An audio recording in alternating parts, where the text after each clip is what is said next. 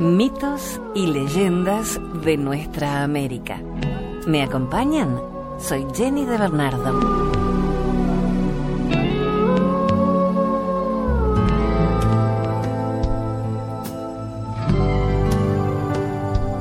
El mito de Viracochaán. Viracocha, principal divinidad inca, creó el mundo. Se alejó a una misteriosa distancia y envió a Viracochaán, su mensajero, quien emprendió una larga caminata. Mientras caminaba, Viracochaán educaba a los pueblos. Antes de dejar la tierra llegó al pueblo de Tambó u Ollantataimbo, que floreció gracias a sus divinos conocimientos. Aquí una versión del mito de Viracochán como enviado del gran Viracocha y como guía de los antiguos incas. Antes que los incas reinasen, cuentan que en el principio Viracocha crió un mundo oscuro y luego de ordenar el cielo y la tierra, crió una raza de gigantes. A estos les mandó que viniesen en paz para que los sirviesen, mas como no fueron recíprocos con él, los convirtió en piedras, enviándoles a la vez un diluvio general, al cual llaman Unu Pachacuti, que quiere decir el agua que transformó el mundo. Pasado el diluvio y seca la tierra, Viracocha determinó poblarla por segunda vez y para hacerlo con más perfección, determinó crear luminarias que diesen claridad. Para esto fue al gran lago Titicaca y mandó allí que salieran el sol, la luna y las estrellas y subiesen al cielo para dar su luz al mundo. Y dicen que la luna tenía más claridad que el sol por lo que éste al tiempo que subían le echó un puñado de cenizas en la cara, y que desde esa vez quedó la luna con el color que ahora tiene. Y luego que todo esto pasó, en la dirección sur apareció el enviado de Viracocha, que era un hombre de crecido cuerpo, el cual en su aspecto y en su persona mostraba gran autoridad, llamándolo Viracochaán o Tunupa Vestía una túnica andrajosa que le daba hasta los pies. Traía el cabello corto, una corona en la cabeza y un báculo, como los que llevaban los sacerdotes y astrónomos antiguos. Dicen también que llevaba a cuestas un bulto en el que transportaba los dones con los que premiaba a los pueblos que le escuchaban. Y dicen que este hombre tenía gran poder, que de los cerros hacía llanuras y de las llanuras cerros grandes. Hacía también cosas mayores porque vio ser a los hombres y animales. Y que, en fin, por su mano vino notable beneficio. Luego se dirigió a Tiahuanaco y en este lugar dibujó y esculpió en una losa grande todas las naciones que pensaba crear. Y después de esto, inició su peregrinaje obrando maravillas por el camino de la serranía, mandando salir a los pueblos de sus pacarinas diciendo, gente y naciones, oigan y obedezcan, que yo les mando salir, multiplicar y henchir la tierra. Y a su vez, todos los lugares obedecieron. Y así, unos pueblos salieron de los suelos, otros de los lagos, fuentes, valles, cuevas, peñas y montes. A la vez que esto sucedía, pintaba a cada pueblo el traje y vestido que habrían de llevar. Y asimismo dio a cada nación la lengua que habría de hablar, sus cantares y las semillas. Y así, en este camino de los Andes y montañas de la tierra, fue dando y poniendo nombre a todos los árboles grandes y pequeños, tanto como a sus flores y frutos, mostrando a la gente los que eran buenos para comer y los que no, y los que eran buenos para medicina, y asimismo puso nombre a todas las hierbas e indicó el tiempo en el que habrían de florecer y fructificar.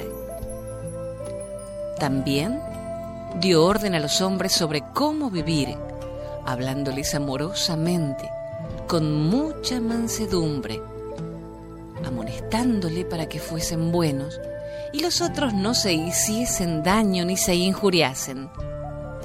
Luego les enseñó cómo cultivar. Para esto, rompía la tierra con la punta de su báculo, quedando ésta dispuesta para sembrarse, y así, con su sola palabra, hacía nacer el maíz y los demás alimentos.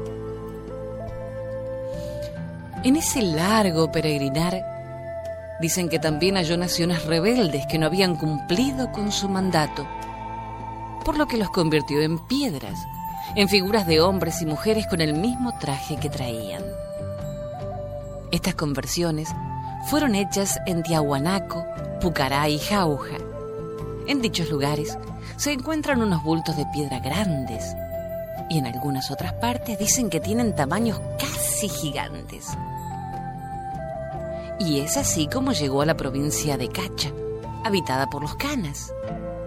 Y estos como no lo conocían, salieron armados y dispuestos a matarlo. Entonces, Viracochán, al observar esta actitud, hizo que cayese fuego volcánico sobre ellos, y los canas, por el temor de verse quemados, arrojaron sus armas y lo veneraron. Viendo esto, Viracochán tomó su báculo y paró el fuego. Luego puso orden entre ellos. En memoria de este hecho, le edificaron un suntuoso adoratorio. Y hoy en día aún se puede ver el cerro de Cacha con su enorme quemadura que consumió las piedras de tal manera que ellas mismas se hacen testigo de este hecho, porque quedaron tan quemadas que se las puede levantar como si fueran madera liviana. Dicen que después de este suceso, llegó al pueblo de Urcos y subió a un cerro alto, desde donde mandó saliesen de él los naturales de Urco, por los que, con el tiempo, le erigieron en este lugar un rico adoratorio, edificando en este un escaño de oro fino y una imagen a semejanza suya. Luego Viracochán prosiguió su camino y llegando a cierto sitio creó un señor, al cual puso el nombre de Alcabiza y el lugar por nombre Cusco, dejando el mensaje que después de este señor venderían los incas orejones a quienes todos respetarían. Este Viracochán, a quien los pueblos llaman también Tunupa, Tarapaca, Viracochán, Pachayachicachán, Bichacamayoc, Cunacuy Camayoc Pachacán, que quiere decir el enviado de Viracocha, su fuente, el predicador, el encargado del presente o el conocedor del tiempo. Dicen que se dirigió al pueblo del Curaca Apotambo, a donde llegó cuando se celebraban unas bodas. Fue en esas circunstancias que el curaca escuchó sus razonamientos y predicamentos con mucho amor mas su pueblo no lo hizo así, por lo que Viracochán les reprendió con amor afable. Y luego de esto, en un gesto de reciprocidad, entregó el báculo que portaba y en el que se encontraban grabados todos sus conocimientos al curaca Apotambo.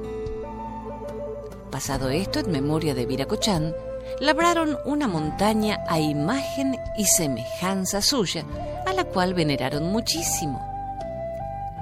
Luego de esto, Viracochán prosiguió su camino, haciendo sus obras hasta que llegó a la línea equinoccial, cerca al Ecuador, donde queriendo dejar esta tierra informó a la gente sobre las muchas cosas que habrían de suceder. Les dijo que con el tiempo habría de venir gente diciendo ser Viracocha y a las cuales no le deberían creer. Y dicho esto, se metió al mar, caminando por sobre el agua como si fuese su espuma. Dicen que pasado el tiempo y luego de que el pueblo de Tambo u Tambo floreció gracias a los conocimientos dejados por Viracochán, el báculo dejado por él se transformó en oro fino. En el momento en que nació uno de los descendientes de Apotambo, llamado Manco Capac, quien vino a ser el primer inca, y con este báculo de oro, pasados los años, se dirigió a las partes altas de una serranía para fundar la que con el tiempo sería la capital del imperio de los incas, el Cusco.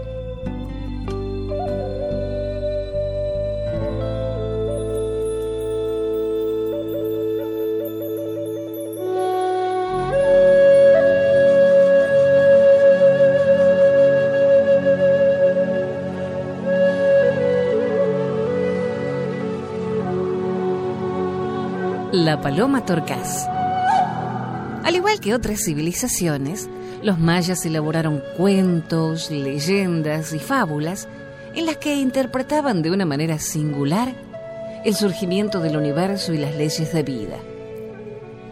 Hoy estos relatos nos acercan al pensamiento del que fuera uno de los grandes pueblos de Mesoamérica. A continuación, una leyenda que corresponde al estado de Yucatán, México, y que se titula La Paloma Torcaz.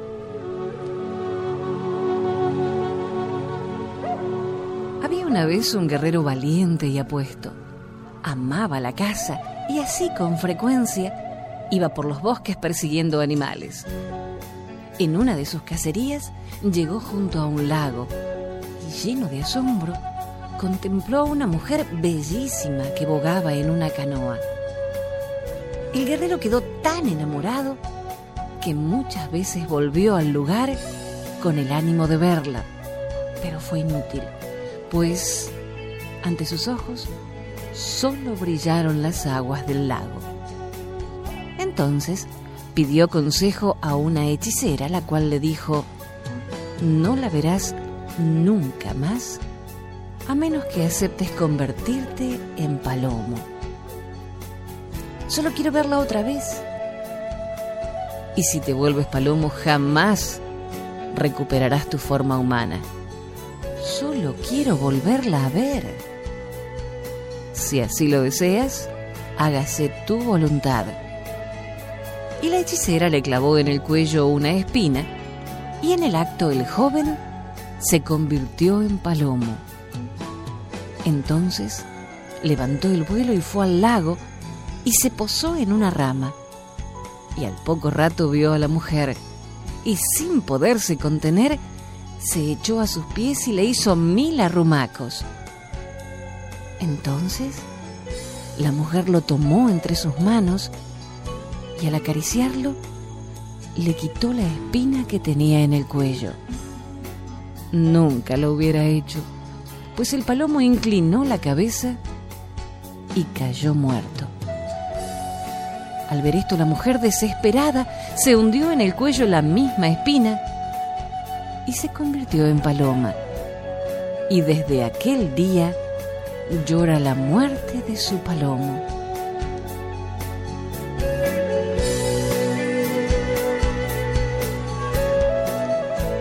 Texto extraído del libro Leyendas y Consejas del Antiguo Yucatán de Emilio Abreu Gómez, editado por el Fondo de Cultura Económica de México.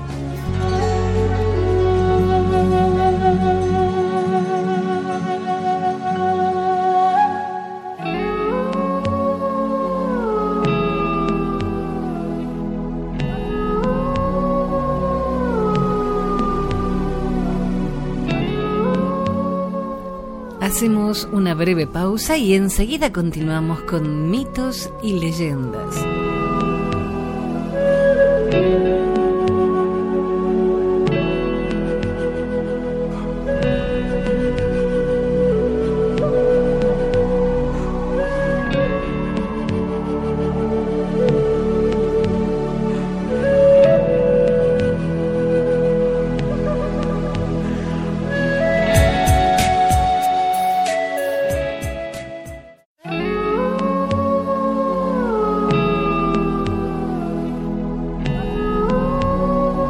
Continuamos con mitos y leyendas y la compañía musical del grupo ecuatoriano Causac.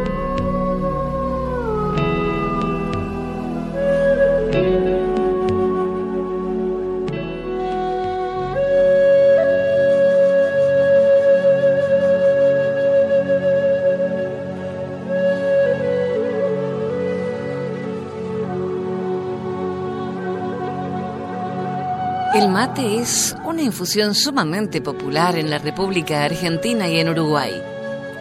La yerba mate es un arbusto del género de las aquifoleáceas, cuyas hojas contienen una apreciable cantidad de un alcaloide denominado teína, similar a la cafeína, de considerable acción estimulante.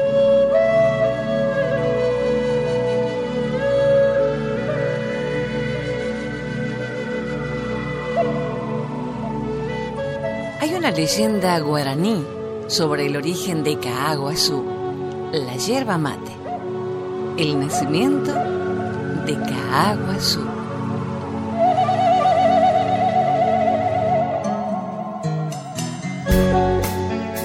Y así habitaba en el cielo.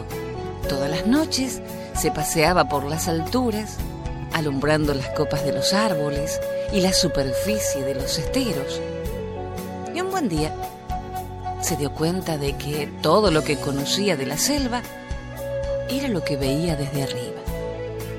Los ríos, las cascadas, el colchón verde de los árboles, pero no sabía nada de lo que pasaba en el suelo. Así que quiso ver por sí misma las maravillas de las que le había hablado el sol, la lluvia y el rocío los coatíes cazando al atardecer, las arañas tejiendo sus telas, los pájaros empollando sus huevos, en fin, todas esas maravillas de la naturaleza que los hombres estamos tan acostumbrados a ver que ya no les prestamos atención. Hasta que un día se decidió. La invitó a Araí la nube y juntas se fueron a pedirle autorización a Cuarají, el dios Sol, para que las dejara bajar a la tierra. Está bien, les contestó el dios Sol. Yo les doy permiso, pero desde ya les digo que cuando lleguen allá tendrán las mismas debilidades que los seres humanos y estarán expuestas a los mismos peligros, aunque ellos no puedan verlas a ustedes. Siguiente,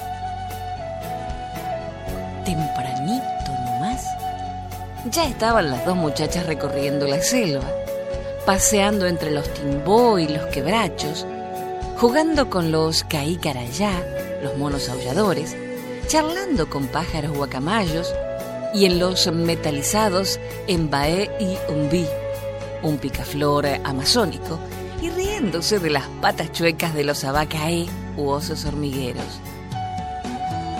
Caminaron durante horas entre gigantescos lapachos y urundáis, abriéndose paso entre los bejucos y las lianas, y tejiendo collares y coronas de orquídeas sin burucuyás, las flores pasionarias. Así hasta que llegó el mediodía, y como si hasta ese momento no lo hubieran notado, llegó hasta ellas el rumor sordo e ininterrumpido del monte, entretejido con el parloteo estridente de los loros, el graznido de los halcones, el martilleo del pájaro carpintero y todos esos otros sonidos que no se pueden definir con precisión, pero que forman parte de esa vida bullente y siempre renovada de la selva. Todo aquel bullicio sumado a su inexperiencia hizo imposible que escucharan los sigilosos pasos del jaguareté, famélico después de una larga noche de infructuosa cacería. La bestia rugió furiosa en el momento del ataque, mientras las diosas cerraban sus ojos, esperando los zarpazos que acabarían con su frágil vida humana. En lugar de ello, oyeron un silbido y un golpe sordo tras el cual el salvaje bramido se tornó en gemido cuando una flecha disparada por un joven cazador guaraní que pasaba accidentalmente por el lugar se clavó profundamente en el flanco expuesto del animal. Enfurecida de dolor, la fiera se revolvió contra el cazador abriendo sus fauces aterradoras y sangrando por el costado. Pero una nueva flecha acabó con su agresión. En medio de la lucha, el joven cazador de la tribu Cipollaí creyó entrever la silueta de dos mujeres que huían despavoridas. Pero luego, al revisar los rastros, no vio más que la sangre derramada del jaguareté y los arañazos de su zarpa en la hierba. Y creyó haberse equivocado. El cipollaí, orgulloso frente a su primer jaguar, sacó su cuchillo, lo desolló cuidadosamente y luego se acostó a la sombra de un ceibo agotado por la excitación de la casa, durmió profundamente. Y mientras lo hacía, soñó que dos hermosas mujeres de piel blanca como la espuma del río y rubias cabelleras como nunca había visto, se acercaban a él y llamándolo por su nombre, una de ellas le dijo, yo soy Yasú y ella es mi amiga Araí volvimos para agradecerte el habernos salvado la vida. Fuiste muy valiente al enfrentarte al yaguareté para defendernos. Y por eso voy a entregarte un premio que te envía Cuarají, el dios sol. Cuando llegues de vuelta a tu maloca, a tu casa, encontrarás junto a la entrada una planta que no reconocerás.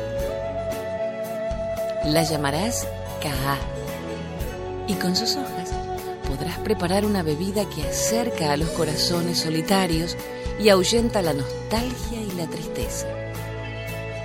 Es mi regalo para ti, para tus hijos y para los hijos de tus hijos. Luego, en su sueño, el joven cazador creyó ver que las dos muchachas se alejaban entre los árboles, seguidas por una bandada de mariposas blancas, y enseguida fueron solamente un resplandor entre los arbustos. Pero al atardecer, al llegar a Sutabá, a su pueblo, él y los miembros de su familia vieron un nuevo arbusto de hojas ovaladas y brillantes que brotaba por doquier. Ante el asombro de todos, el joven Cipollaí siguió las instrucciones de Yací picó cuidadosamente las hojas, las colocó dentro de una pequeña calabacita seca y la llenó con agua fresca del arroyo. Luego buscó una caña fina, la introdujo en el mate y probó la nueva bebida. Al comprobar que calmaba rápidamente su sed y saborear su agradable dejo amargo, invitó a sus familiares y no contento con ello, abandonó la maloca y llamó a sus vecinos para hacerles probar su nuevo hallazgo. Pronto, el recipiente fue pasando de mano en mano y en poco tiempo toda la tribu había adoptado la nueva infusión. Había nacido el mate.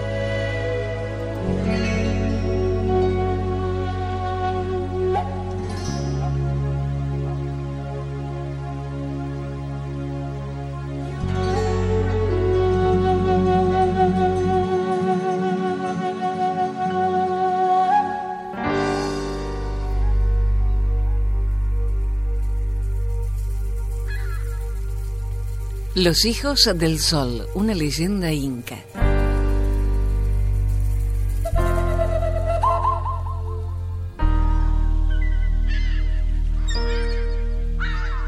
Y dijo el sabio Pachacutec que el rey sol y la reina luna se unirían aquel glorioso día, y así fue. Como un hombre y una mujer de amores desgraciados, el sol y la luna estaban condenados a no encontrarse jamás. Pero el gran Pachacutec profetizó que un día ambos se amarían y de ese encuentro nacerían un niño y una niña en el lago Titicaca. El día predicho, la tierra se oscureció y la luna se unió al sol. Y los hombres que llegaron al gran lago encontraron allí a un hombre apuesto y fuerte junto a una doncella hermosísima. Como padre suyo que era, el dios Sol le había ordenado andar por todo el mundo y les había entregado una lanza de oro que debían golpear en las rocas que encontraran, para allí, donde la vara se hundiera con un solo golpe, levantar una ciudad en honor del sol y nombrar un rey para los hombres. Así lo hicieron los hijos del sol. Enseñaron a los hombres la caza y la agricultura, el arte de la guerra y las oraciones y plegarias a su padre sol construyendo juntos templos y palacios en su honor. Los hombres de aquellas tierras, agradecidos, le dieron al Hijo del Sol el nombre de Inca, que significaba en su lengua príncipe. Y llamaron Mamauchik a la hija del Sol, que significaba madre. Los dos hijos del Sol, acompañados por la gente del lugar, Recorrieron montes, valles, ríos, buscando el sitio donde la roca se diera al primer golpe de la lanza, indicando así el lugar donde fundar la ciudad. Finalmente, en una montaña llamada Huanacauri, la roca se dio. Y los hijos del sol reunieron allí a los hombres y les hablaron de la riqueza y la pobreza, la paz y la guerra, la justicia y la injusticia. Todas ellas enseñanzas de su Padre Sol. Y fundaron una ciudad con templos que veneraban al sol, dador de vida, y con plazas y mercados, huertos y prados, donde habrían de crecer libres generaciones y generaciones. Antes de despedirse, los hijos del sol pidieron a los hombres que escogieran de entre todos ellos al más honrado y sabio, al que coronarían como rey para que les guiara en su nuevo camino. Así nombraron a Manco Cápac como el primer príncipe de todos, el primer inca. Y el próspero imperio de los incas se extendió más allá de las montañas y los ríos de su origen, los hombres erigían templos y fundaban nuevas ciudades, construían carreteras y hacían crecer sus rebaños en una época en la que esto era impensable para la mayoría de las civilizaciones que poblaban la Tierra. Y por siglos y siglos continuaron adorando al Rey Sol, dador de vida y protector de su pueblo. Claro que todo esto sucedió mucho antes de que los hombres con cabeza de hierro y cuerpo de caballo llegaran a sus tierras destruyendo y asolando cuanto encontraban a su paso.